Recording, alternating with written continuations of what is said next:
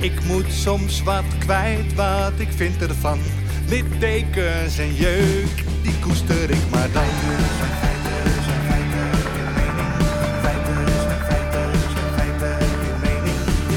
Duidelijk en luid. Riemen vast vooruit,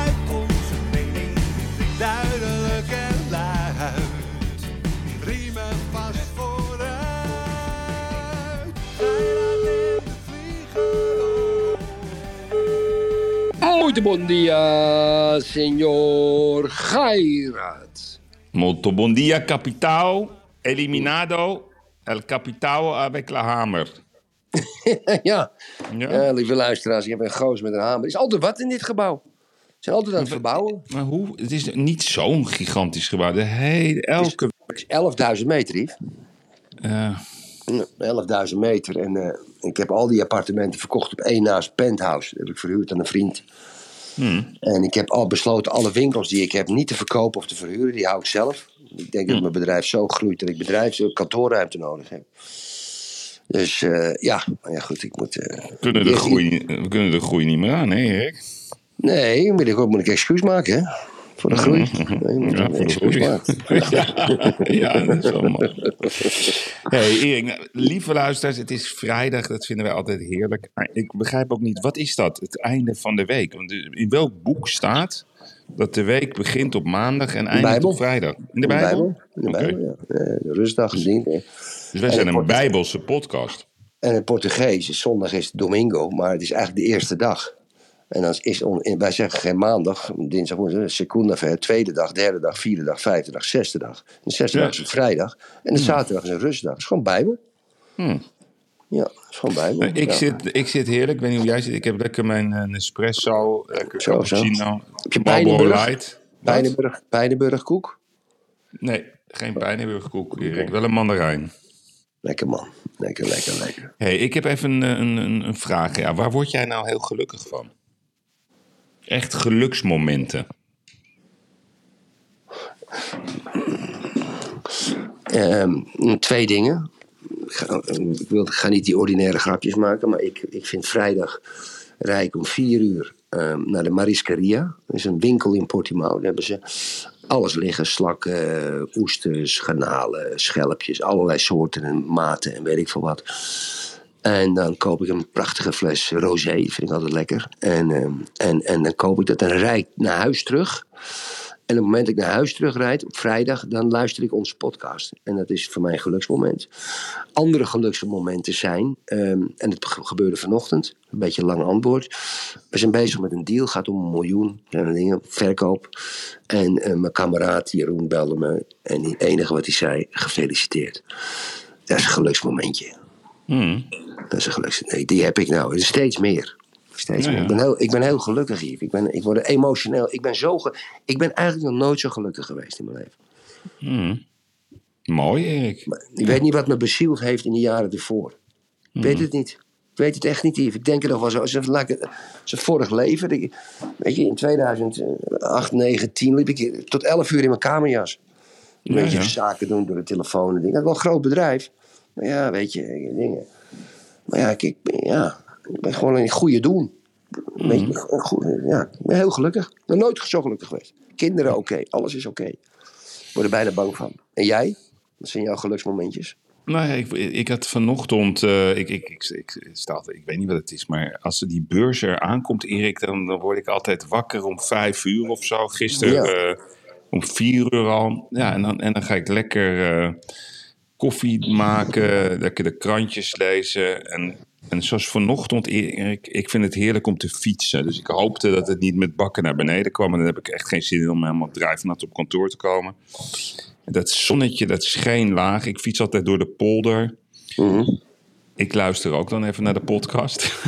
ja, Ja, ja. op de fiets. Zelf, zelfpijperij zijn. Ja, zelfpijperij. Oh, oh, oh, oh, oh. En dan had ik een, eh, een, een Zoom-call, s ochtends vroeg. Best wel een mooie deal. Eh, dat vind ik altijd leuk, die Zoom-calls. Met al die, dan krijg je, gez- krijg je gezicht erbij.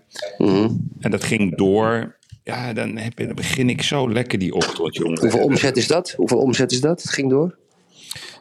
Dat was, eh, ja, ik weet niet of ik dat vind. Ik vind, vind het een beetje zo ordinair, maar en heel lekker. Heel lekker.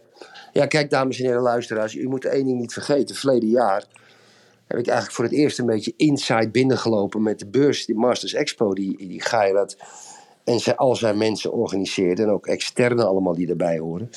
Het is zo'n ongelofelijke militaire naadloze operatie, waarbij je ook nog creatief en ter plekke dingen moet oplossen. Het is ongekend, 14, 15 uur per dag. En hoe dichter die beurs komt, hoe groter de paniek bij sommigen. En hoe rustiger kapitein Geiraat wordt. Dat, is, dat vind ik echt opmerkelijk. Ik, en, maar die organisatie, al die de- details. En het zijn geen honderden details, luisteraars. Dat zijn duizenden details. En, en je denkt dat je alles van tevoren kan en kruiken. Maar dan gaan toch allemaal weer dingen mis. Die allemaal rustig opge- op, opgelost moeten worden. Het gaat natuurlijk ook over, over miljoenen. En in sommige gevallen ook over honderden miljoen. Want die standhouders, die hebben natuurlijk allemaal producten. Die willen ze ook verkopen. Dus dit is belangrijk dat die mensen een, een, een, een, een, een, een situatie krijgen. Een platform krijgen wanneer ze hun zaken kunnen doen. En dan komen ze volgend jaar weer terug. En dan moet je allemaal mee rekening houden, luisteraars. Het is ongekend hoe gecompliceerd dat lijkt voor, voor een leek zoals ik. Ja, en, en weet je, ik, ik heb Heb echt... ik dat goed uitgelegd? Ja, nou ja, ja, heb, ja, heb je heel goed uitgelegd. Oké, nee. krijg ik een linkje? Ja, je krijgt een linkje, ja. Oh, ik, zou het, ik zou er echt, echt een ton voor over hebben om jou als jongetje van 14 terug te zien Mm. op school. En dan met het vingertje omhoog. Ja, krijg ik nu een eh, vinkje. En Ja, ik, ja. ik zie dat helemaal voor me. Ja, ja. Nee, weet je van wie ik echt wat heb geleerd? En dat, dat wil ik ook echt de luisteraars aanraden. Dat is dat boekje van Eckhart Winsen. Van, die was vroeger van BSO. ja. En die had zeg maar het principe van de celindeling. En wat is dat? Dat als je een groot bedrijf hebt, eh, dan worden op een gegeven moment bepaalde units worden te groot. En dan krijg je zeg maar Haagse toestanden. Dus niemand neemt meer een beslissing. En dan moet je die cel splitsen. En hoe, kijk, hoe ik het heb georganiseerd. Wij hebben ehm, bij de beurs hebben wij zeg maar een tiental hoofdaandachtsgebieden. Dus één aandachtsgebied is bijvoorbeeld entertainment. Dus dan heb je een baas van de cel en die is verantwoordelijk voor al het ja, muziek, eh, de harpisten, de danseressen, de shows, noem het allemaal op. Die is verantwoordelijk voor die cel. En daaronder daar hangen dan honderden mensen die daarvoor worden gecontroleerd. En die cel wordt dan weer gecontroleerd door een andere manager. En ik, ik ben dan zeg maar degene die de overview heeft. En die cel mag nooit te groot worden. En zo hebben we een cel voor alle eh, culinaire. We hebben hier 30, 40 restaurants. We hebben een cel, Erik, voor de ticketing. We hebben een cel voor het buitengedeelte. De logistiek van de beurs, de standbouw, de marketing en communicatie, de, de panic desk. En, en, en dat loopt als een trein, Erik. Het is niet te geloven. En ook die app die we hebben bedacht, die de Jossie heeft gemaakt. Ja, dat is gewoon een cadeau, jongen. Die digitalisering die wij eh, doorheen hebben geduwd. Met dank aan corona, Erik. Ja, maar die cellen, Yves, dat vind ik interessant. Dus Ja. een bepaalde cel wordt te groot. Bij wijze van spreken, er zijn... Ik noem even een klein voorbeeldje, dan kom ik met een vraag. Je, je hebt 30 eh, eetgelegenheden bij de beurs. Ja. Direct en indirect. Nou, wordt die beurs groter, zijn het er 50. Kan één man het niet meer doen. Wat doe je dan? Split je dan in 25, 25? Of zeg je dan drank en voedsel is verschillend? Ja, Hoe split nee. je zo'n cel dan? Ja, dus dan, dan is één iemand die moet dan zeg maar oorspronkelijk 25 eh, van die restaurants managen. En dat wordt dan te veel. En dan komt er meteen iemand bij, want dan denken we de capaciteit die kan dat dan niet meer aan. Dus dan moet er meteen iemand bij komen, in, wel in die cel nog. Hè? Dus dat betekent dat ik, ik geloof erin dat je een onderwerp kan ongeveer één, twee mensen kunnen dat aan. En dat vinden ze ook lekker. En dan hebben ze verantwoordelijkheid. Ik geef ze altijd kaders, dus hoeven ze niet mij de hele tijd te bellen. Ze krijgen een budget, ze krijgen kwaliteitsdoelstellingen. Maar als ik zie dat het te veel wordt, en dat merk ik, en dan gaan klanten mij bellen, dan zeg ik, hup, er moet iemand bij. Meteen, bam. En dan moeten we ook niet langer dan 24 uur over denken. Interessant. Ja, heel goed principe. Want zo'n beurs, aan de buitenkant denk je, oh, dat is leuk, een beurs. Maar dat gaan inderdaad eh, een paar honderd miljoen omzet gaat daar eh, op die beursvloer, eh, zeg maar, door de, door de kassa's heen. Ja, dat is een enorme verantwoordelijkheid. En Ja, dat moet gewoon perfect zijn. Ik hou van perfect. Mooi, mooi. hey, Oh. Feyenoord.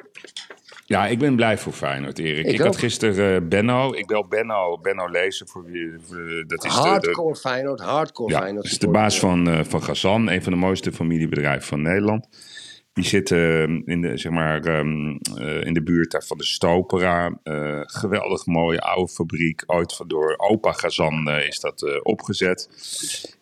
En die hebben alles, hè? dus horloges, juwelen, eigen merken, eigen lijnen. Maar Benno is de baas van het bedrijf. Die bemoeit zich overal mee. Maar die is fanatieker dan dit ken ik het niet qua voetbal. Die gaat ook gewoon naar Topos 3, Erik. Tegen, eh, ja, wat is het? De IJsselmeervogels 6. Dat vindt hij ook Ja. leuk om naar te gaan. Dus die wil alles... Oh, oh, wacht even. Oh, oh, oh, oh, oh. Erik, wacht. Wat gebeurt er? Oh, shit. Wat gebeurt er? Ja, sorry, ik trok de stekker eruit. Oh, ik dacht dat je dat je, je vergeten was je excuus te maken en dat er een, dat er een steen naar binnen kwam. Ja, nee, sorry. Excuus voor alles. Ja. Nee, maar dan heb ik altijd de gewoonte om hem te bellen Ja. ehm, als hij naar, de, naar Feyenoord rijdt. Alleen, hij had dus allerlei meetings en er was iets van 800 miljoen eh, kilometer file in Nederland. Dus hij heeft nog geprobeerd ja, echt waar om met een helikopter er naartoe te gaan. Want het was niet meer te doen met de auto. Dus hij heeft de wedstrijd gemist. Dat was pijnlijk. Dus ik Echt waar? Door de file? Ja, het was niet meer te doen. Hij was, dus zijn meeting liep uit. Ja, dan had hij, was hij in de tweede helft binnengewandeld. Maar ik vond het zo fijn voor Feyenoord, Erik. Ik vond het zo mooi dat ze die Italianen ook... Ik vind het ook zo'n teringleider, die trainer van, van, van Lazio. Oh, Wat een ach, wat een, wat een een scheidbakker. bloedzuiger. Ja, en het zat, het zat gewoon lekker mee. Dus ja, goed ook voor, voor Nederland. Hè. Wij zijn, Hartstikke goed.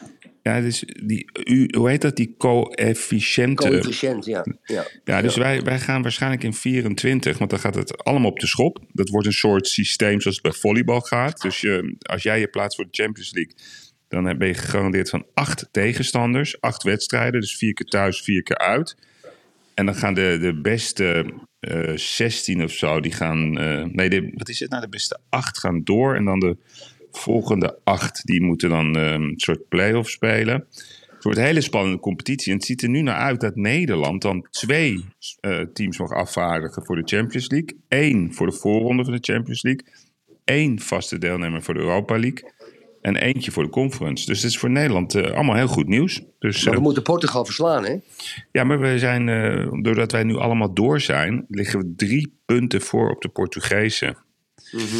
Dus ik ben er wel blij mee, Erik, dat wij. eh, het is heel belangrijk, die zesde plek. Ja, maar Benfica en Porto, Braga, die gaan allemaal veel punten halen. Dat zijn goede teams. Hoor. Ja, die vliegen eruit, jongen. Nee, nee. Benfica komt bij de laatste vier, joh. Nee, die gaat tegen City, Lout of Bayern en dan is het klaar. Nee, City, versla- City verslaan ze nog. Ja, dat Bayern zei je niet. vorig jaar ook. Nee, nee. Nee, let nou maar op. Let nou maar op. Ben je al een beetje, een beetje klaar voor Qatar? Weet je, ik zie het allemaal een beetje aan. Hè? En ik zie... eh, Elf dagen hè, nog, Erik, en dan Ja. gaan ze er naartoe. ja, er zijn ook Kamerleden, die zie ik nu. Was het laatst een die had- die vrouwtje van D66 die weer, die is nu aan het praten. Dat dat de volgende keer niet meer mag gebeuren. Ja, het is gewoon, ja, het is gewoon acht, negen jaar na dato, weet je, dat, die, dat Qatar gekozen is. Ja.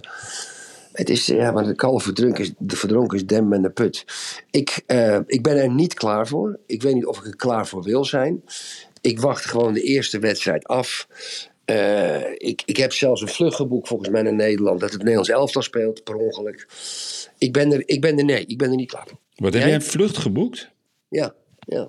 ja ik las- en, ik zag daarnet dat, dat het Nederlands elftal dan speelde. Ja, het is niet anders. Moet je ook een kamertje boeken, want dat schijnt heel ingewikkeld te zijn. Hoe bedoel je kamertje boeken? Nou, je gaat toch niet dezelfde dag terug? Nee, ik ga naar Nederland. Oh, naar Nederland. Ja, ja. Ja, Nee, ik verwacht jou ook 8 december, hè? ja, ja. Jij zit aan ook. de, aan de vastgoedtafel. Dus, eh, Oh ja? Oké, 8 december. Ja, ja, dat is leuk hier. en dan zit naast jou, eh, de tafel naast zit eh, Rico Verhoeven. Oh, leuk. Die Maar- heb ik nog gesproken. Die kent mij wel. Ja, maar Remy Bonjavski die heeft zich ook aangemeld. Maar die, die hebben nu een beetje ruzie. Dus ik weet niet of ik ze bij elkaar... En dan krijgen we een ster down op de beurs. Dat is wel leuk voor ze. Dat is mooi voor de Zou publiciteit. het, zou het zijn als het helemaal uit de Maar hand met die, ja, met die zit ik. Met Cor Zadelhoff, Bambergen, Ja. eh, André Snippen. Ja, Harry Ja, Mens. leuk. Arie Mens, oké. Leuk, leuke tafel. Je gaan we gezellig grappen en grollen. Dat vind ik altijd wel leuk. Ja. Helemaal goed. Hey, ehm, ja, ik, ik weet niet. Ik ben nog steeds. Ik heb er heel veel zin in in, eh, in dat Qatar. Ik weet niet waarom. Het, het, het- ik, ik, ik, vind het leuk. En ik zag nu dat zelfs de FIFA in de persoon van Infantino die had een brief gestuurd aan alle deelnemers dat ze zich moeten focussen op voetbal en zwijgen over de situatie in Qatar. Nou, dat vind ik niet zo slim. Ja.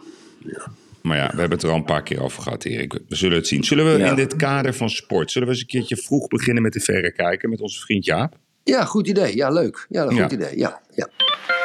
De Verrekijker. Het beste hebben we tot het laatst bewaard. Kortom, week 3 in Texas stond in een teken van Max Verstappen. Een mooie afsluiting van mijn reis, waarin ik het collegevoetbal bezocht en de toekomstige doelman van Oranje in actie zag tijdens FC Dallas Minnesota United. Onze eigen kapitein Maarten Paas. Daarna volgde een dag bij de New York Yankees en was het tenslotte alles Formule 1 dat de klok sloeg. Eerst in Austin, daarna in Mexico City. Oh ja, tussendoor reed ik nog vijf uur heen en vijf uur terug voor de powwow van de Apache-stam waartoe ik behoor. En dat is altijd weer een inspirerend samen zijn. Als je dan dwars door de prairie vanuit Zuid-Texas terug naar het circuit in Austin rijdt, is tussen de uitgestrekte vlaktes en een af en toe overstekende coyote geluk ook daar soms heel gewoon. Vervolgens werden in zowel Texas als Mexico de toeschouwersrecords gebroken en won in beide gevallen Max. Maar wat nog meer opviel was de toenemende gekte. Een Grand Prix vormt inmiddels het epicentrum van de mondiale jet en nepzet. In Austin waren de cheerleaders van Dallas Cowboys dit keer vervangen door de rivalen van Houston Texans en liepen Ed Sheeran en de bandleden van Green Day zwaaiend tussen de bolides. Terwijl de Amerikanen een aangeboren respect voor topsport hebben, liep het in Mexico uit de hand. Om nog meer te cashen had de lokale organisatie dure extra kaarten voor de paddock verkocht, wat normaal de plek is voor de coureurs, teams, sponsors, media en zorgvuldig geselecteerde gasten. In Mexico liepen, van- in Mexico liepen van alles rond. En rijen dik. Waardoor de coureurs gedwongen werden om in de hospitality te blijven, omdat het buiten onuitstaanbaar was. Het deed me denken aan de openingsbeelden van de Beatle-film A Hard Day's Night, waar Paul, Ringo, John en George achtervolgd door een horde fans voor hun leven moeten rennen. Net als nu in Mexico. Zodra Max, Checo, Lewis of wie dan ook vanuit de hospitality naar de garage moest, was het in gestrekte draf naar de overkant. Lewis had zelfs bodyguards ingehuurd. Zo is Formule 1 niet leuk meer. Zeker niet voor de coureurs. Fans zijn prima, gekkies en patsers met te veel geld niet. Wat me ook niet beviel, was een incident waar ik bij ingang 14 getuige van was. Op de tribune daar kostte een kaart tussen de 500 en 800 euro. Toch werden mensen gedwongen om meegenomen broodjes in een bak te gooien, anders werd de toegang geweigerd. Dus een jaar lang sparen om vervolgens een no-go te krijgen omdat je proviant meegenomen hebt en daarom misschien minder op het circuit consumeert.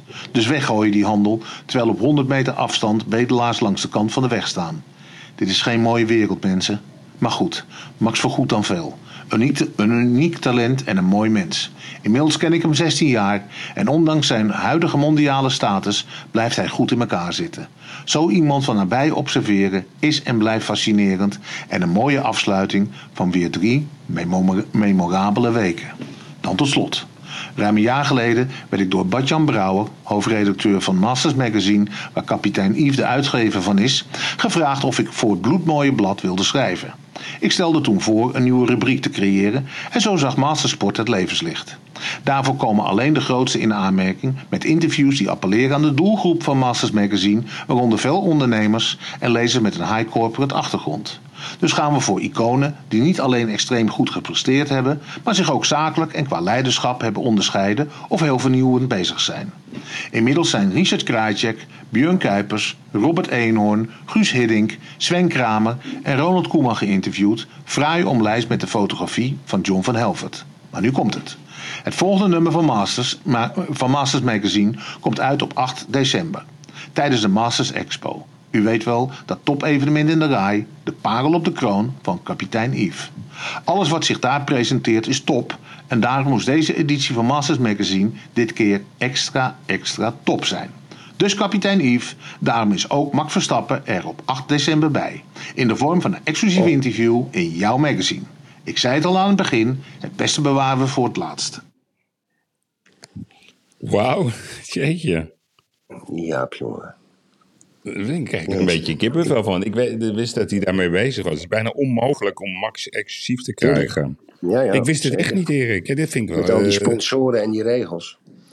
Ja, Wauw. ik, betrap me wel dat ik steeds meer van Jaap ga houden hoor. Ik weet niet wat het is. Maar een beetje maar homo-achtig of gewoon meer vanuit... Ja hoor. Ja hoor. Ja hoor, homoachtig. Ja. Hij is ook een Indiaan, hè. dat is ook heel spannend. Ja, ja. Maar, eh, ja, maar eh, weet je, als, als hij een half uur achter elkaar praat, zou ik het ook prima vinden.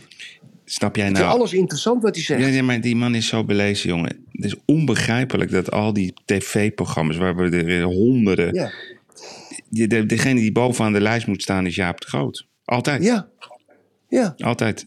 Hoef je niet eens over na te denken. Beter ga je het niet vinden. Beter ga je die vinden. Zeker zo'n programma als Vandaag of zo. Weet je, een soort sidekick. Je geeft hem de microfoon, jongen. Ja, ja. Even, even, even terugkomen, eh, die Grand Prix van Mexico. Er is mij iets opgevallen. En dat vind ik ehm, is uiterst kwalijk. En ik, eh, dat is een fragment. Daar wil ik je even in meenemen. Dat was toen Max had gewonnen. En toen kwam de prijsuitreiking. En toen stond die vader, die dikke kerel van Checo Perez. Die stond, ook, die stond opeens ook bij de prijzen. Heel raar. Ja, Hmm. dat is heel raar. Die stond daar gewoon met zijn jong chickie. En ehm, toen kwam Max Verstappen langslopen. En toen gaf hij Max Verstappen een hand. Maar Max, ja, die, die, die, en hij wilde dus even praten waarschijnlijk met Max. En toen liep Max weg. En toen hield die mans Max zijn hand vast. En toen liep Max en toen ging je even terug. Nou, ik ga je één ding vertellen. Een van de belangrijkste werktuigen van het succes van Max Verstappen zijn zijn handen. En als je dus Max Verstappen een hand geeft. En die loopt door. Ha, ja, oké, leuk. Want die is naar, eh, moet naar de weging. Weet ik veel wat hij moet doen. Een interview. En eh, Max loopt door. En je houdt dan als man zijn hand vast. Dan kan je zijn vinger nog blesseren ook. En dat vond ik zo'n schandalige actie van die dikke, die dikke, die dikke vader van Checo Perez. De dik maakt niet uit. Ik vind het een beetje een rare kerel allemaal. Wat moet zo'n man bij die bekers? Ja, wat moet die? Wat, wat moet die man? En omdat hij dat nou nog deed, vond ik linkersoep. Oké. Ja, dat heb- hebben, hebben heel weinig mensen gezien, maar ik zag Ja, dat. ik ook niet. Als je Ja. wat terugkijkt, dat is, eh, wat is heel gevaarlijk wat hij deed van Max' rechterhand. Oké.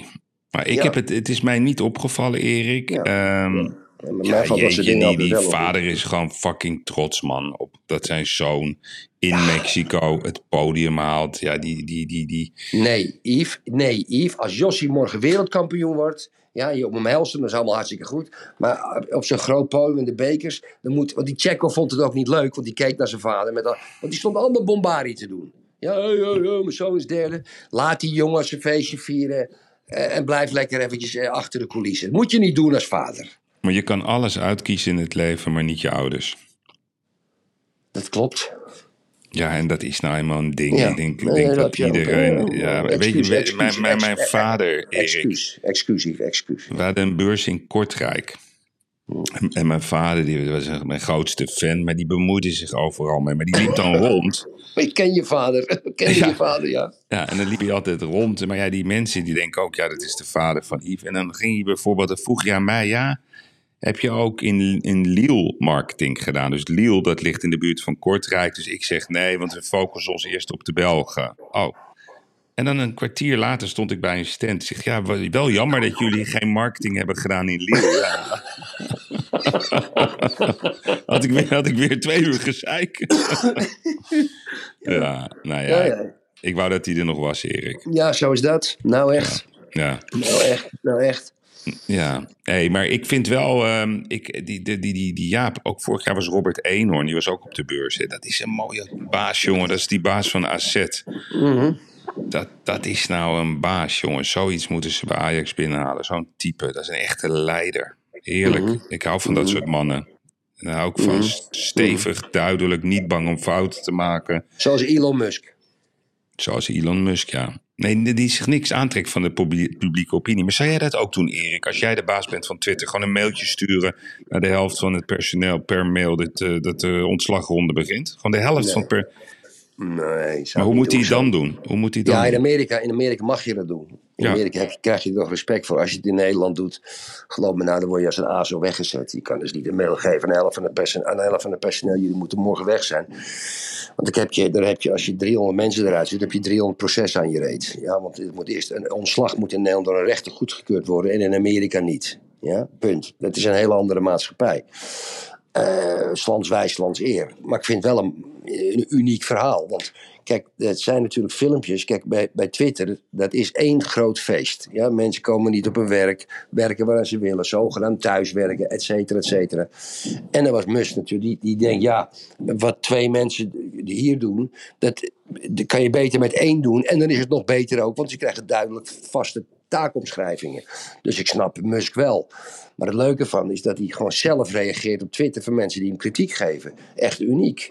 Ja, echt uniek wat hij aan het doen is. Ik, ik, ik bewonder zijn moed.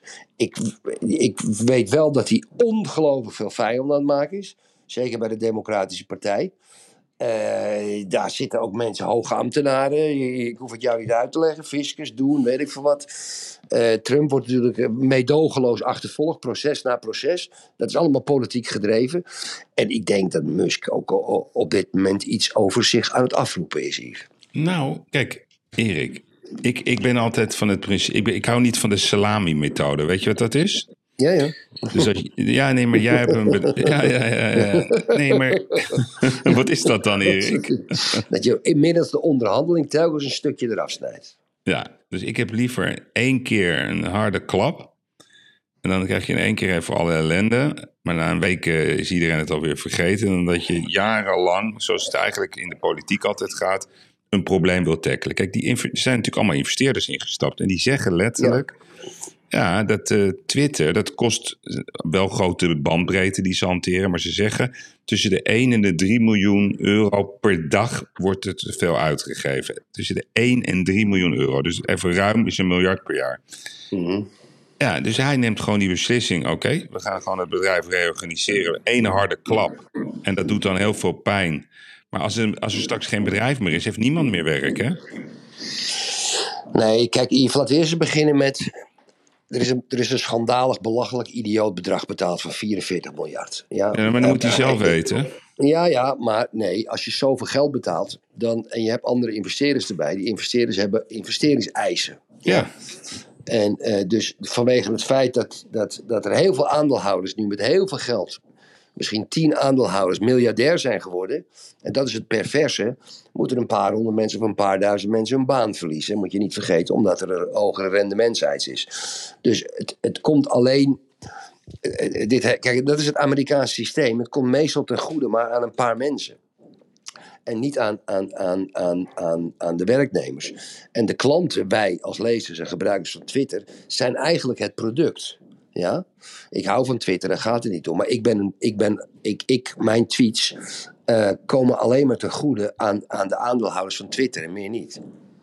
Ja, maar oké, dat ben ik niet met je eens. Kijk, jij bent een actief twitteraar, dus daardoor heb jij een podium gevonden, zelfs wereldwijd.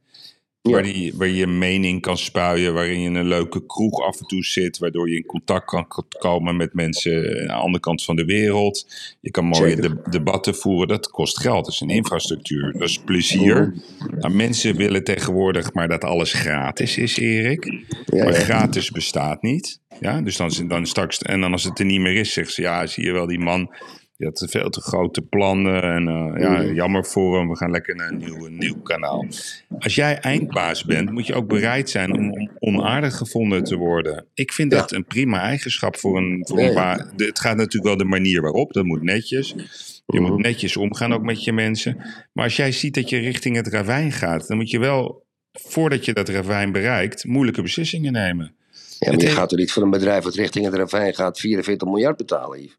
Nou ja, Dan heb, je, blijkbaar. dan, heb je, dan heb je toch een groter plan. Ik denk dat hij van Twitter een totale beta- be- eh, be- betalingsmodule wil maken. Dat Nee, hij nee, we uiteindelijk in een bank, hij wil het in een bank transformeren. Nou ja, we, hebben het gehad over dat hij een soort WeChat-formule er wil van maken. Maar ik, ik zeg je nogmaals, er komt een coin. Ik denk nog steeds dat 100%. Doge, dat Dogecoin gekoppeld gaat worden aan Twitter. Daarom Ja, vind dat ik dat ik vind ik Ja. een interessante coin. Zeker. Ook, ook het feit dat Binance een van de aandeelhouders is. Ja, ja. Hij wil ook gewoon dat, eh, zeg maar net als de kapiteinenlijn, Erik, gewoon dat eh, gebruikers gaan betalen. Wat helemaal niet raar is. Ik bedoel, als de Telegraaf in Nederland 20 jaar geleden gewoon was gestart met een betaalde module, dan, dan waren de Belgen nooit eigenaar geworden van de Telegraaf. Dus ja, ik hou er wel van, van, van, van bazen die bereid zijn om moeilijke beslissingen te nemen. Kijk, uh, zachte heelmeesters maken stinkende wonden. Dat is een, een keiharde waarheid. En soms moet je gewoon beslissingen nemen... waardoor een heleboel mensen boos op je worden. Dan is dat maar zo, Erik. Dan is dat maar zo. Ja, ja. Ja, ja. ja. Oké, oké. Dus jij, bent ook, jij bent ook zo, Erik. Ja, maar ik ben wel heel erg. Uh, uh, probeer, ik probeer wel heel erg goed te zijn met mijn personeel. ik ook. Heel persoonlijk. Heel, uh, ik denk ik, iets meer dan jij, Yves.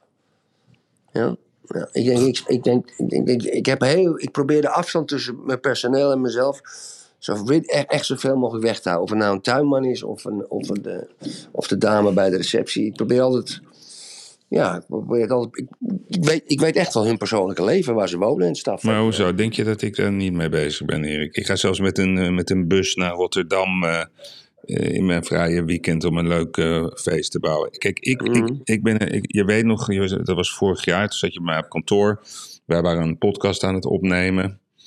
Um, en de groeten van Björn Kuipers uiteraard. Nu al? Ja, maar Erik, het is vrijdag, hè, dus we, we, hebben, we hebben tijd. De tijd zit erop. Het is mooi geweest. En toen, zei, en toen was het uh, kwart over zes. En toen zei iemand, ja, ik ga zo naar huis. En toen keek ik op mijn horloge. Ik zeg, nu al? Ja, Erik, ik hou daar gewoon van dat we met z'n allen heel hard werken. Als het moet, dan geldt voor mij niet de klok. En daarna kan je heus wel bij mij allerlei andere vrijheden en, en, en, en, je ontwikkelen. En ik heb heel veel aandacht voor de mens. Maar uiteindelijk gaat het om de klant, Erik. Het gaat om het eindproduct en je bent verantwoordelijk. En je moet dat stuur bewaken. Dat is essentieel. En, en mensen vinden het nog fijn ook, Erik. Oké, genoteerd. Yves, uh, die gekke David Icke. Ik heb net een, uh, ik heb net een, een, uh, brief gele gelezen van volgens mij het ministerie van Binnenlandse Zaken. Dat is een e-mail aan info, infodavidike.com of .gb, wat het ook is, UK. Ehm, het is dus nu zo met David Icke. Wie is David Icke? David Icke is ingehuurd door een aantal instanties om een lezing te houden op de Dam. Femke Halsema heeft het uit Museumplein um, um, verplaatst. Er komen allemaal instellingen die wilden hem niet hebben. Holocaust ontkennen, et cetera, et cetera. Dames en heren, google maar gewoon en maak uw eigen mening. Uh, en nu, ja, en die brief lezen, nu is het Europees ingesteld, Yves, dat hij niet mag spreken. Hij komt de Schengenlanden niet meer in, Yves. Mm. Ja, en het is nu Europees geregeld. Ja, ik, ik, ik, ik heb daar toch een ik heb daar toch een beetje een, een onheimisch gevoel, krijg ik daarvan, Yves. Wat jij? Ook het woord onheimisch.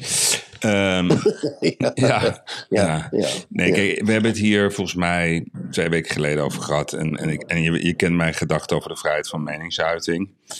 Um, dat ik vind hè, dat iedereen altijd zijn mening moet kunnen geven, ook al zijn we het hartstikke met je oneens. Alleen wat, wat hier gebeurd is, is dat het zo uh, tot zoveel emoties heeft geleid en zoveel verschillende tegenstellingen. Dat, het, gaat helemaal, het zou helemaal uit de hand gaan lopen, Erik. Ja, ja dat, is ook het, dat is ook het argument. Hè? Het is voor de veiligheid. Ja, op de dag van AX PSV ook nog eens. Dus, nou, ik heb uh, nieuws voor je. Dat, dat, dat, dat, wordt dubbel uh, probleem. Ja. De politie ja. kan het niet meer aan. Nee. Ik denk echt ook dat dat de afweging is. Mm -hmm. Ja, en al die mensen die tegen hem zijn en al de mensen die voor hem zijn. Ik vind het een, uh, een hele vreemde man. Ik heb, uh, ik heb me echt even verdiept in hem. Hij heeft zo'n manier dat hij doet voorkomen alsof hij tegen niemand is, weet je. Dus dan uh, dat hij niet antisemitisch is. Nou, ik heb een filmpje van hem gezien, Erik. Kla klassiekere antisemitische uitspraken heb ik nog nooit gezien. Mhm. Met, met zijn zionistische uh, wereldbeeld. Mm-hmm. Dat er allerlei reptielen aan, aan knoppen, aan touwtjes trekken. Ik heb het gezien, Erik. Hij heeft mm. walgelijk, ophitsend. Ik heb helemaal niks met die man. Ik vind het een kwal van de eerste categorie. Alleen ik blijf zeggen, we moeten de vrijheid van meningsuiting ten alle tijde bewaken. Dus ja. ja. zo zit ik ook wel een beetje. Maar ik heb ook geen zin om nog... Uh, nee? Ik, nee, ja, kwal. Kijk, ik, ik, uh, ik keek dingen van hem uh, 15 jaar geleden, 20 jaar geleden al.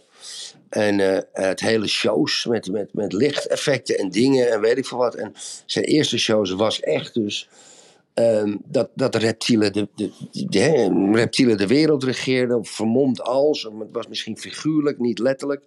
Al dat soort dingen. Zo, dat was allemaal een beetje multi-interpreteerbaar. Ik vond het fascinerend dat die man hele volle zalen kon trekken. ja. En eh, ja, hij kan het mooi uitleggen. Het is een duider. Ach, Maar, Erik, eh, meen je dit nou? Ik, het is een griezel, vind ik. Echt, Ja, ik ga nog, ik ga nog dat- verder. Ik vind de man Maar dat echt... ontken ik niet. Nee, maar geen, het, is een, het is een ophitser. Hij, hij manipuleert. Hij weet heel goed wat hij wel moet zeggen en niet. Dus wat hij eigenlijk zegt.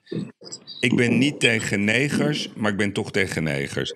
Ik ben niet tegen Joden, maar ik ben toch tegen Joden. Mhm. Dat is de hele tijd de dans die hij maakt. Ik, ik, Ja, ja. ik haat dit soort mensen, Erik. Ik, Ja, ik haat ze. Ik vind ze walgelijk. Ze voegen helemaal niks toe. Het enige wat ze doen is mensen tegen elkaar eh, uitspelen. Ze hebben hele leuke feitjes en weetjes. En, nee, Mm, sorry, ja. het spijt me. Het spijt me. Ik, ik kan helemaal niks met dit soort types. Ik vind ze eng. Ik vind ze goor. Alleen, ik blijf zeggen, we moeten de vrijheid van meningsuiting, zolang ze maar niet zeg maar, over de grens gaan en dat het strafbaar wordt, iedereen moet kunnen zeggen wat hij wil. Alright, alright. Wel of geen hoofddoekjes bij de politie, ja of nee? Nee, Geen hoofddoekjes toestaan. Dank u wel. Wel of geen excuus maken voor ons slavernijverleden?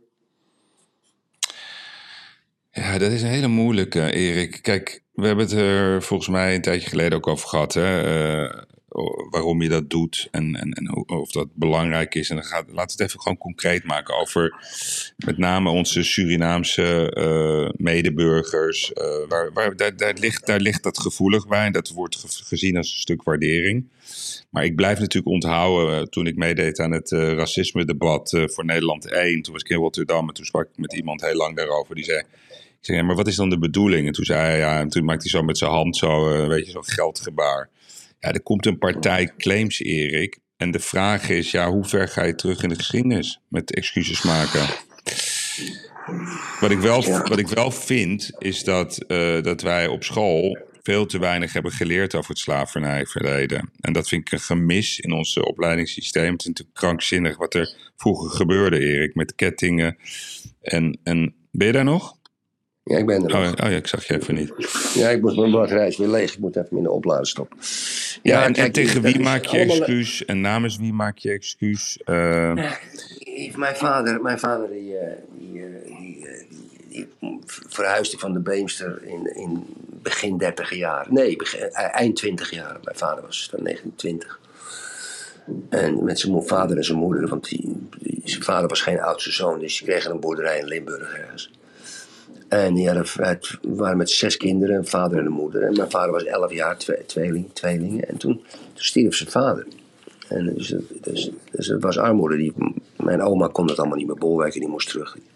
Die gingen naar die hele arme tijd toe in de dertig jaren. Zwaar. Mijn vader had niet gestudeerd, een beetje ambachtschool gedaan. Toen kwam de oorlog. En na de oorlog ging ze allemaal weer aan het werk. Maar die twintig jaar, tussen mijn vaders tiende jaar en zijn dertigste jaar... en al het hele gezin, ooms en tanten zijn eigenlijk een beetje verknipt door die tijd...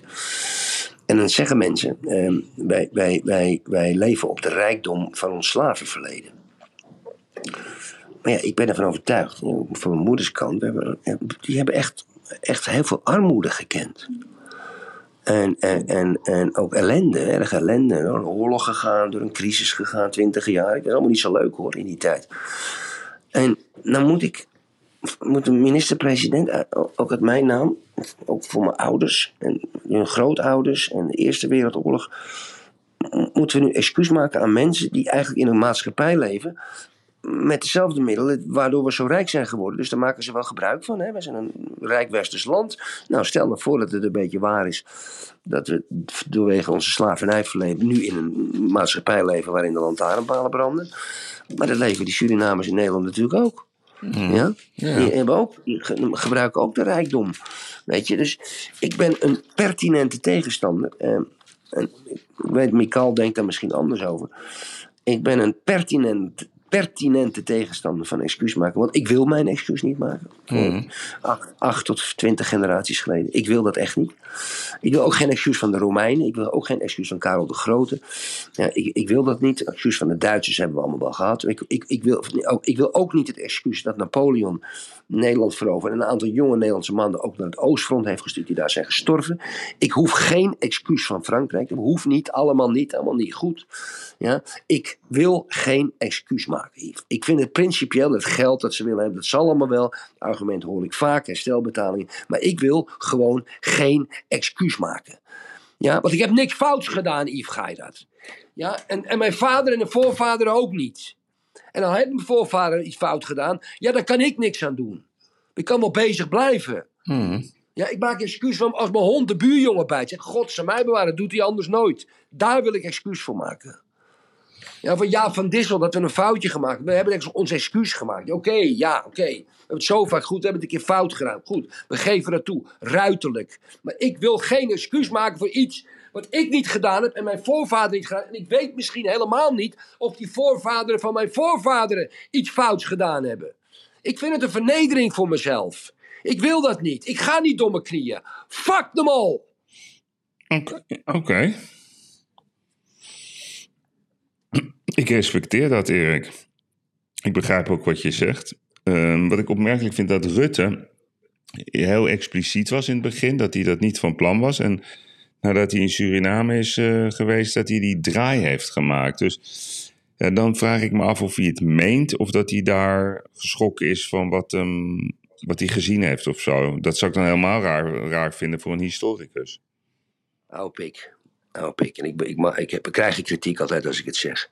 Rutte meent niks. Rutte is een psychopaat. Eh, Dat weten we nou. Of ik moet zeggen, een man met psychopathische kenmerken. Ik ga ze alle zeven niet voorlezen. Heb ik al vaak genoeg in het. Die man is gek. Die loopt maar een beetje mee. Die denkt, nou, een beetje geld ben ik er vanaf. Ja, nu is 200 miljoen. Dat gaan ze dan investeren in een museum. En een, en een bewustmaking van ons slavernijverleden. Wat wat bedoel je bewustmaking? Ik, ik, ik weet dat. Ja. Ik weet maar laten we nou eens eventjes teruggaan in de tijd, Yves. Yves Geirat en ik. Ja, wij leven in, eh, in, eh, in Virginia. En jij, jij hebt een katoenplantage, of die wil je hebben. En ik heb ook een katoenplantage. En is het jaar, wat 400 jaar geleden, is het jaar 1740, ik noem maar wat. Ja, we zijn een beetje concurrenten, maar we werken wel samen. Maar we hebben geen personeel. Dus we gaan op zondagochtend naar de markt. En jij koopt 50 mensen, ik koop 50 mensen. Ja? Er zijn dus mensen die dat in die tijd gedaan hebben. Hè? Dus die, die donkere mensen als een beest zagen, als een dier om te gebruiken. Als een soort tractor, een levende tractor. Ja? Levende machine. Wij kunnen ons nu, jij en ik. Ik kan me dus niet voorstellen dat ik op zondagochtend naar de markt ga dat ik mensen ga kopen. Het kan, dus ik denk, nou, stel je nou eens voor dat jij en ik in een tijdmachine zaten. Wij worden nu getransfereerd door een vliegende schotel. We komen in 1740. En vak, met onze kennis. Ja? En we moeten mensen hebben voor onze katoenplantage. Nou, dan zeg jij en ik, zeg, jij tegen mij, Erik, dat gaan wij niet doen. Wij gaan niet naar de markt om mensen te kopen. Dan zeg ik, Yves, nu maak je een denkfout. En zeg jij tegen mij, maar Erik, wij komen uit 2022. Yves, je maakt een denkfout. Wij gaan het volgende doen. Wij gaan naar de markt. Jij koopt 50 mensen. Ik koop 50 mensen. Ja? We zorgen dat ze bij ons in het bedrijf komen. Die zijn in Amerika al geha- naartoe gehaald. Is een schande met de schip en familieleden. Schande, schande, schande. En die mensen zeggen, we leren je de taal.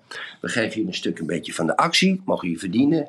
Eh, eh, ik, zou, ik zou je niet adviseren om in je eentje weg te lopen hier. Want je wordt opgejaagd.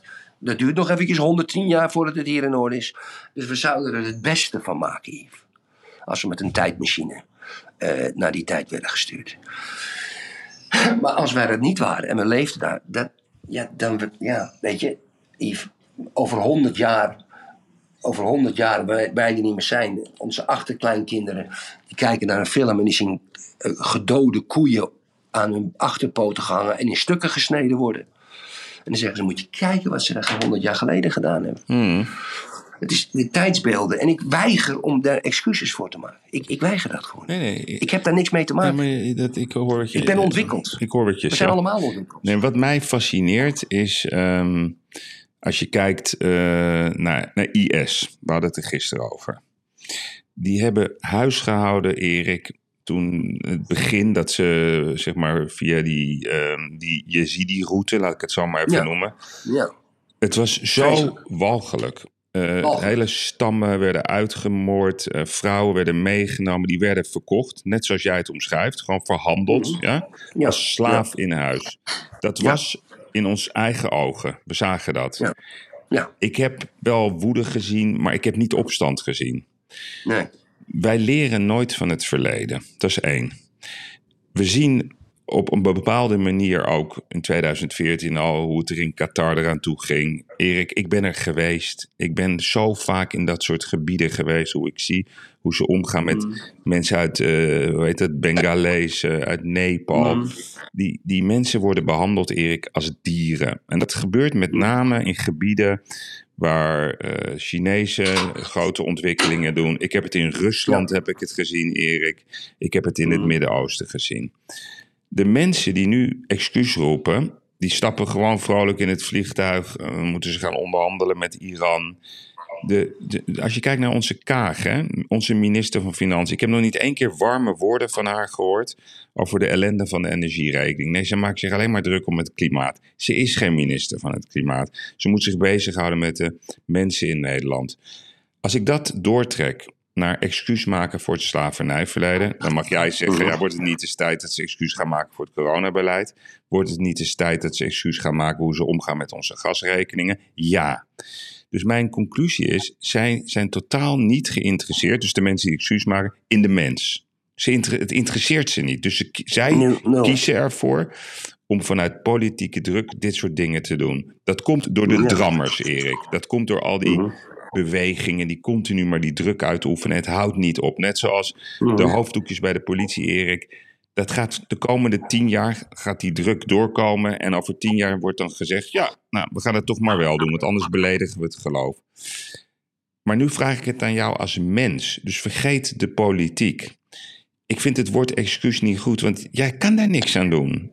Daar kan je natuurlijk niks aan doen. Wat wat, wat is, hoe, kan, hoe kan ik met jou gaan praten over iets wat 150, 200 jaar geleden is, eh, heeft plaatsgevonden? Maar wat ik wel vind, is dat we aandacht moeten schenken aan het succes van ons verleden, maar ook aan de fouten van ons verleden. Dus het woord excuus is helemaal fout, want dat kost geld. Dat is een naar woord en nooit gemeend. Het is een makkelijk containerbegrip. Maar ik vind wel dat we wat delicater mogen omgaan hoe wij ons land hebben opgebouwd. En dat heeft te maken met trots, maar dat heeft ook te maken met slecht gedrag, om het zo maar te noemen. Oké, duidelijk, duidelijk. Kijk, Yves. Er is maar één oplossing voor dit hele... Of het nou huidskleur of, ehm, of racisme of excuus is. Er is maar één oplossing. Jij en ik, als witte mensen, moeten stoppen met zwarte mensen zwarte mensen te noemen. En zwarte mensen moeten stoppen met ons witte mensen te noemen. Ja, daar ben ik We het. moeten dat woord zwart en wit eigenlijk, eigenlijk hè, we hebben nu een aantal woorden worden uit onze, hè, het begon met het woord neger, dat mag je niet meer zeggen. Ja. Ja? Terecht, dat zijn mensen, dat, dat zijn mensen die, die zijn daardoor beledigd. Daar moeten we gewoon rekening mee houden. Maar we moeten misschien wel een stapje verder gaan. Ja, door gewoon stoppen met die onzin. Maar, maar dan krijg je weer opsporing verzocht. Nee, maar wacht, Ja, Erik, eh, Erik, ah, stop, ja. stop, stop. Is heel mooi wat je zegt. Ik wil daarbij stilstaan. Kijk, dit is de kern van, van het hele verhaal. Dus ook het woord allochtoon, Erik. Dat, ik hou niet van, de, alsof dat mindere mensen... Ik hou ook dus niet, en ik weet dat, want ik ben 20 jaar... eh, Weet je, arme mensen. Ja, wat is dat? Hoe, hoe kan je iemand een arm mens noemen? Rijke mensen. Ik ben het zo met jou eens dat we moeten stoppen met polarisatie door er een stickertje op te eh, te plakken. Alsof wit goed is, alsof zwart goed is. We zijn gewoon mensen, allemaal. En het enige waar we elkaar op aan kunnen spreken op het gedrag. Maar het moet ook per keer, zodra er weer over wordt begonnen in programma's, kappen daarmee. Met wit of zwart of groen of Ja. geel of homo Ja. of jood of neger of moslim of Marokkaan Maar- of Turk. Maar met een excuus eisen, met een dan, dan, dan, dan wakker je het allemaal weer aan. Maar ben ik het helemaal met je eens. Maar daarom ook dat hele Black Lives Matters, Erik. Ik weet nog, ik weet niet wanneer dat begon in Nederland, een x aantal jaren geleden. Ik heb nog nooit zo gedacht, jongen. Dat gaat maar door, door met Sylvana Simons die voor de troepen uit, uitloopt. Zij zit daar gewoon voor een baan, Erik. Ze zorgt alleen maar voor gedoe. Ze zorgt alleen maar voor ruzies. Ze zorgt alleen maar voor polarisatie. Kan niet eens haar Ja. eigen partij op orde houden. We, Ja. zo- we moeten daar eens een Maar- keer... Maar de- niemand is geïnteresseerd in verbinding. Want dan, dan, dan... Weet je wat er namelijk dan gebeurt? Dan zijn de baantjes weg. Dan Precies. zijn de baantjes weg. Ding dong, dienstmededeling. Gairat heeft gelijk. Ja, ding dong. Einde dienstmededeling. Ik vind het Ja, ja. mooi. Ik, eh, dat, dat gedeelte, daar sta ik echt duizend procent achter. Oké. En in dat kader, Erik, in dat kader, de World Pride komt in 2026 naar Amsterdam. Ja, wat is dat, de World Pride? Geen idee. Volgens mij is dat zo. ik zag het kwam even bij mij binnenpiepen met een regenboogvlag. Ik denk dat dat een, eh, Ja. een parade is van de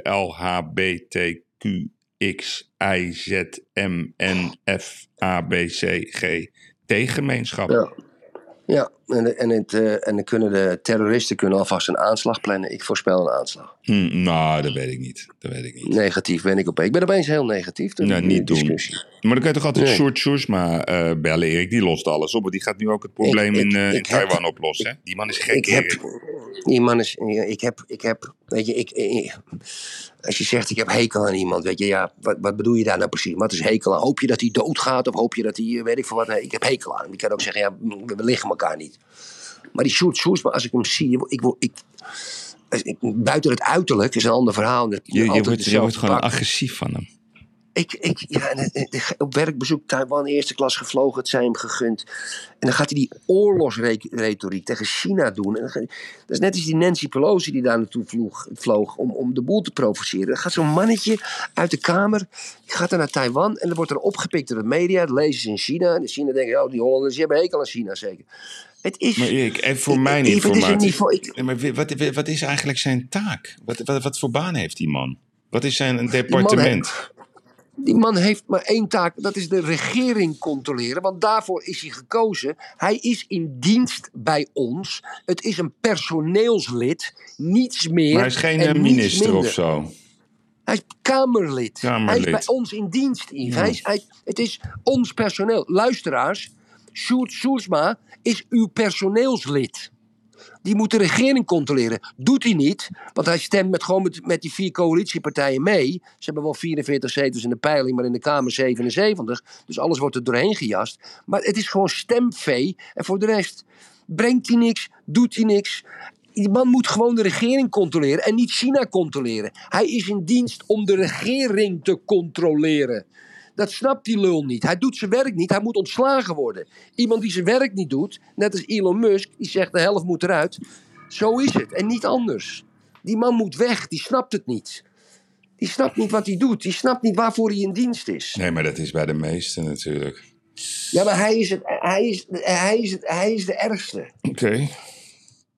Hey, Ja. Quinten, Sorry. Quinten Erik, dat is eh, kapitein. Die was de baas van Funda. Die, die, dat is, Ja. die volgt ons altijd als hij een rondje gaat rennen. En, Ja. en die had een mooie vraag of wij nog vliegtuigjes gaan sturen naar Qatar. Daar had ik nog helemaal niet over nagedacht. Ja, wat kost dat, Yves? Nou, A Ja. is de vraag of het wordt geaccepteerd. Ja, we kunnen het toch vragen, Yves. Er zal toch wel een bedrijfje zijn met reclamevliegtuigjes? Ja, ik denk... Ja, je, kan, je kan wel een van je mensen vragen om even te googlen. Die weten dat toch? Mhm, mhm. Ja, ik kan het vragen, Erik. Ja, en als het, en als het, eh, en als het niet te duur is, ja, nou, dan, gaan we, dan sturen we bij elke training, eh, voor elke wedstrijd. En wat gaan we eh, erop zetten? Ja, dat is altijd geheim. Dat willen Ja. mensen ver- verrassen. Ja, ja, ja. En de laatste keer dat we dat toen deden, en het leuke was, wij, dit is wel een mooi verhaal, luisteraars. Dat was eigenlijk Yves' zijn idee. Op een gegeven moment gingen we die bespreuken op die vliegtuigen. En, het ging, en, en wij vertelden aan niemand dat wij dat waren, ook niet op social media. Nou, geloof me, dames en heren, ik kan meestal niet mijn mond houden. Ja, dus ik had het wel aan de notaris. maar meestal weg. Ja, ja, maar, ja, maar kijk, maar dit is, ik, ik ben dus met die vrouw, ik was er niet getrouwd, met een Portugese notaris, ik snap geen reet van. Die, en, en ik zit dus naar de NOS sport te kijken tijdens het EK. En, ja, en toen, en toen zei ik, kijk, dat, dat hebben wij gedaan. Dan ziet ze zo'n vliegtuigje boven het ze, met wat voor gozer ga ik, hier, ga ik überhaupt het huwelijksbootje in? Die vrouw moet gedacht hebben. En, en dames en heren, en dan kan je dus voorstellen dat Geirat en ik elkaar facetimen. We kijken naar NOS en niemand weet echt dat wij dat zijn. die van Vandaag Inside. Die, Ja, die gingen dat een beetje zo claimen, ja. ja. gingen claimen. En, dan ging, en wij, dames en heren, wij hebben met z'n tweeën zo ongelooflijk veel gelachen. Dat het, Ja. Ach jongen, ach, en toen, ja, toen kwam dat uit. Ja, mm, ja. En ik weet toch al zulke leuke reacties van Erik Smit en Bart Mos en Sander Schimmelpenning op het vliegtuigjes. Ja, echt. hè. Ja, ja. En, en, en Rudy Bauma die had, die had gecheckt of het aantal wel klopte wat we gezegd hadden. Of het feitelijk wel correct was. Ja, nee, maar ik ga er toch eens even Maar over even over die World Pride, Yves, dat is best gevaarlijk. Die wat? Die World Pride vind ik best Nee, gevaarlijk. Amsterdam Pride. Ja, dat vind ik toch gevaarlijk. Ja, dat is 2026. Maar dan is Amsterdam ligt er al onder water. Er hoeft er helemaal geen druk. Er wordt, gaat, Oh, dat, ja, het gaat, oh, het gaat natuurlijk. gaat met de bootjes. Wordt lekker eh één Ja. grote eh, parade op het water. Alle, alle begane grond in Amsterdam staat een meter water dan. Ja, dat klopt. Die was ik eigenlijk vergeten, ja. Ja, net zoals die, die sail, weet je wel. Zoiets wordt het dan. Ja, ja, het, ja het, ei is, het ei is drie keer zo groot dan. Ook leuk. Het Noordzeekanaal is heel breed. Wat zou jij doen Ja, ja. trouwens als je te horen krijgt dat, eh, dat Amsterdam onder water komt? Wat doe je dan? Als je Niks. gewoon lekker wachten? Ja, ik, ga, ik verplaats mijn begane grond naar mijn eerste verdieping. Het is heel simpel. Ja, Ja, oké, maar die fundering die kan er niet aan. hoor, die fundering kan prima. Een fundering onder water, kan- dat- dat blijft duizend jaar goed, Yves. Zolang het maar onder water blijft staan. Ja, ja, maar je gaat niet een bootje of zo snel kopen. Of, eh, Ja, natuurlijk. Ik moet wel boodschappen doen, hè. Ja, je kan niet meer lopen door de straat. Je moet wel boot. Je moet het logisch aanpakken. En de eerste verdieping, you know, ik heb een pand, een geel pand. Dus de begane grond wordt de eerste verdieping. Dus een kat in het bakkie.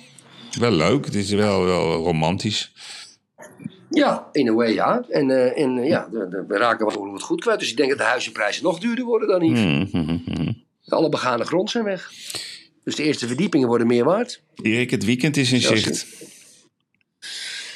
Ja, ik ga vanavond naar de verjaardag van Arthur van Amerongen. Oh ja. Ik gisteren Ga je verteld. lekker eh, drugs, eh, lekker... eh, Ja, ik ga snuiven, ecstasy, crack roken en joints. Mm. En, en, en, en een fles vodka, net als... net Een als dreetje? hoe heet die? Dreetje. Dreetje. Ja. Dreetje. nee, kijk, het is een uur rijden, drie kwartier, nou ja, drie kwartier rijden. Het is in Oljouw, voorbij Faro. En ik, ik rijd niet als ik drink. Eh, eh, dat, doe, dat doe ik niet. Dus, en ik ga alleen. Dus eh, ik, dat, wordt een, eh, dat wordt een... Ik neem een kist wijn voor hem mee, die ga ik zo maar kopen. Ben, je moet me wel even facetimen als je er bent. Zeker weten, Dan kan ik Ar- de, de, de, Arthur van Amerong ook even feliciteren. Ik wil hem wel Ja, graag dan Arthur- eh, dat hij crack aan het roken is als hij mij te woord staat. Ja, dat is goed. Ja, en, en zijn vriendin maakt een rijsttafel, dus gaan we lekker smikkelen. En, wordt lachen, jongen. Dat wordt, dat wordt echt lachen. Nou, gezellig, gezellig. Je bent zo niet dit weekend. Het weekend is Ajax PSV. Dat is voor mij toch wel het hoogtepunt van deze week. Zondag? Kwart voor vijf. Zondag? Ja, ja, ja. Spannend. Ook wel. Spannend. Toch een kut. Ik weet niet, die tijd vind ik, niet. Kwart voor vijf. Ja, je zal je moeten aanpassen, Erik. Ja, ja. Heb je nog Eva Jinek gezien? Waar ging het? De laatste tijd? Nou ja, Nou ja. ja, weet je, kijk, Erik. Die wordt natuurlijk wel behoorlijk beschuldigd, hè? Ja, ze wordt beschuldigd van het feit dat het allemaal set-up zijn met die supporters, met die tafelplakker, en weet ik veel wat allemaal. Mhm. Kijk, cijferbedrog zeggen ze gewoon ook. Hè? Het staat gewoon overal. Ja, maar dat, dat, ik, je weet het, hè? Wie met één vinger wijst, die wijst met drie vingers naar zichzelf. Dat zei ik laatst intern. Toen zei iemand: hé, dat snap ik niet, want je hebt toch vijf vingers? Nee, je hebt een duim. dus die, Wel goed, dat is, een, dat is wel ja, die moest ik nog even uitleggen. Nee, ik vind het zo. Dat is jaloezie. Weet je, eh, iedereen doet dat. De boel ophitsen en, en, en filmpjes vooraf sturen om aandacht te krijgen. Al die mediakanalen doen dat. Op één doet dat. Jinek doet dat. Vandaag in Site doet het. eh, Buitenhof doet het als ze iets hebben. Ze, ze doen het allemaal. Dus ja, wat zitten ze elkaar nou eh, de schuld te geven van iets wat ze, wat ze zelf hebben uitgevonden? Mm, ja. Oké, jongen. Nou, ik, eh, Het was weer de week van de jaloezie, Erik. de week van de jaloezie. Ik denk dat we, dat we wel af kunnen sluiten. Lekker weekend voeren, v- vieren. Ja, en, en, en, en wij, wijzen, wij, wij wensen alle kapiteinen dan, eh, en dus ook alle luisteraars in dit geval, een heel fijn weekend. Eh, wij Ja. zeggen dan ook altijd, ga lekker veel drinken. Zet lekker de, de bitterballen Mm. klaar, lekker wijntje. Nou, Het Ja. weer is wat anders hier in Nederland. Dus de jaloezie, Erik, die is natuurlijk naar Portugal. Heb jij zonnetje Ja. daar? Is het bij jou wel zonnetje? Ja, ja, moeilijk zonnetje. Oké, Moeilijk zonnetje. moeilijk zonnetje. Moeilijk zonnetje. Nee, maar we gaan lekker van het weekend genieten. En maandag dan, eh, dan, dan, dan, dan- ja, dan, dan spreek ik jou weer, Erik. Ik zal vast wel weer wat gebeurd zijn. Je weet maar nooit. Gezellig. Fijn weekend, lieve Dankjewel, luisteraars. man. Fijn weekend. Neem het ervan. hoor.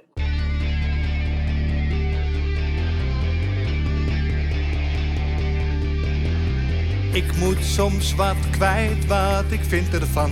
Littekens en jeuk, die koester ik maar dan.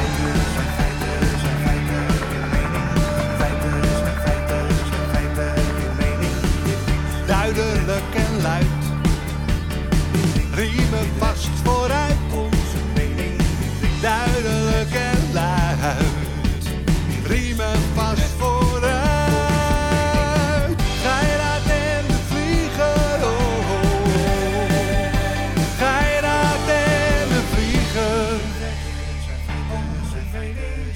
moet soms wat kwijt. Mijn mening. Meer dan 80 jaar ervaring.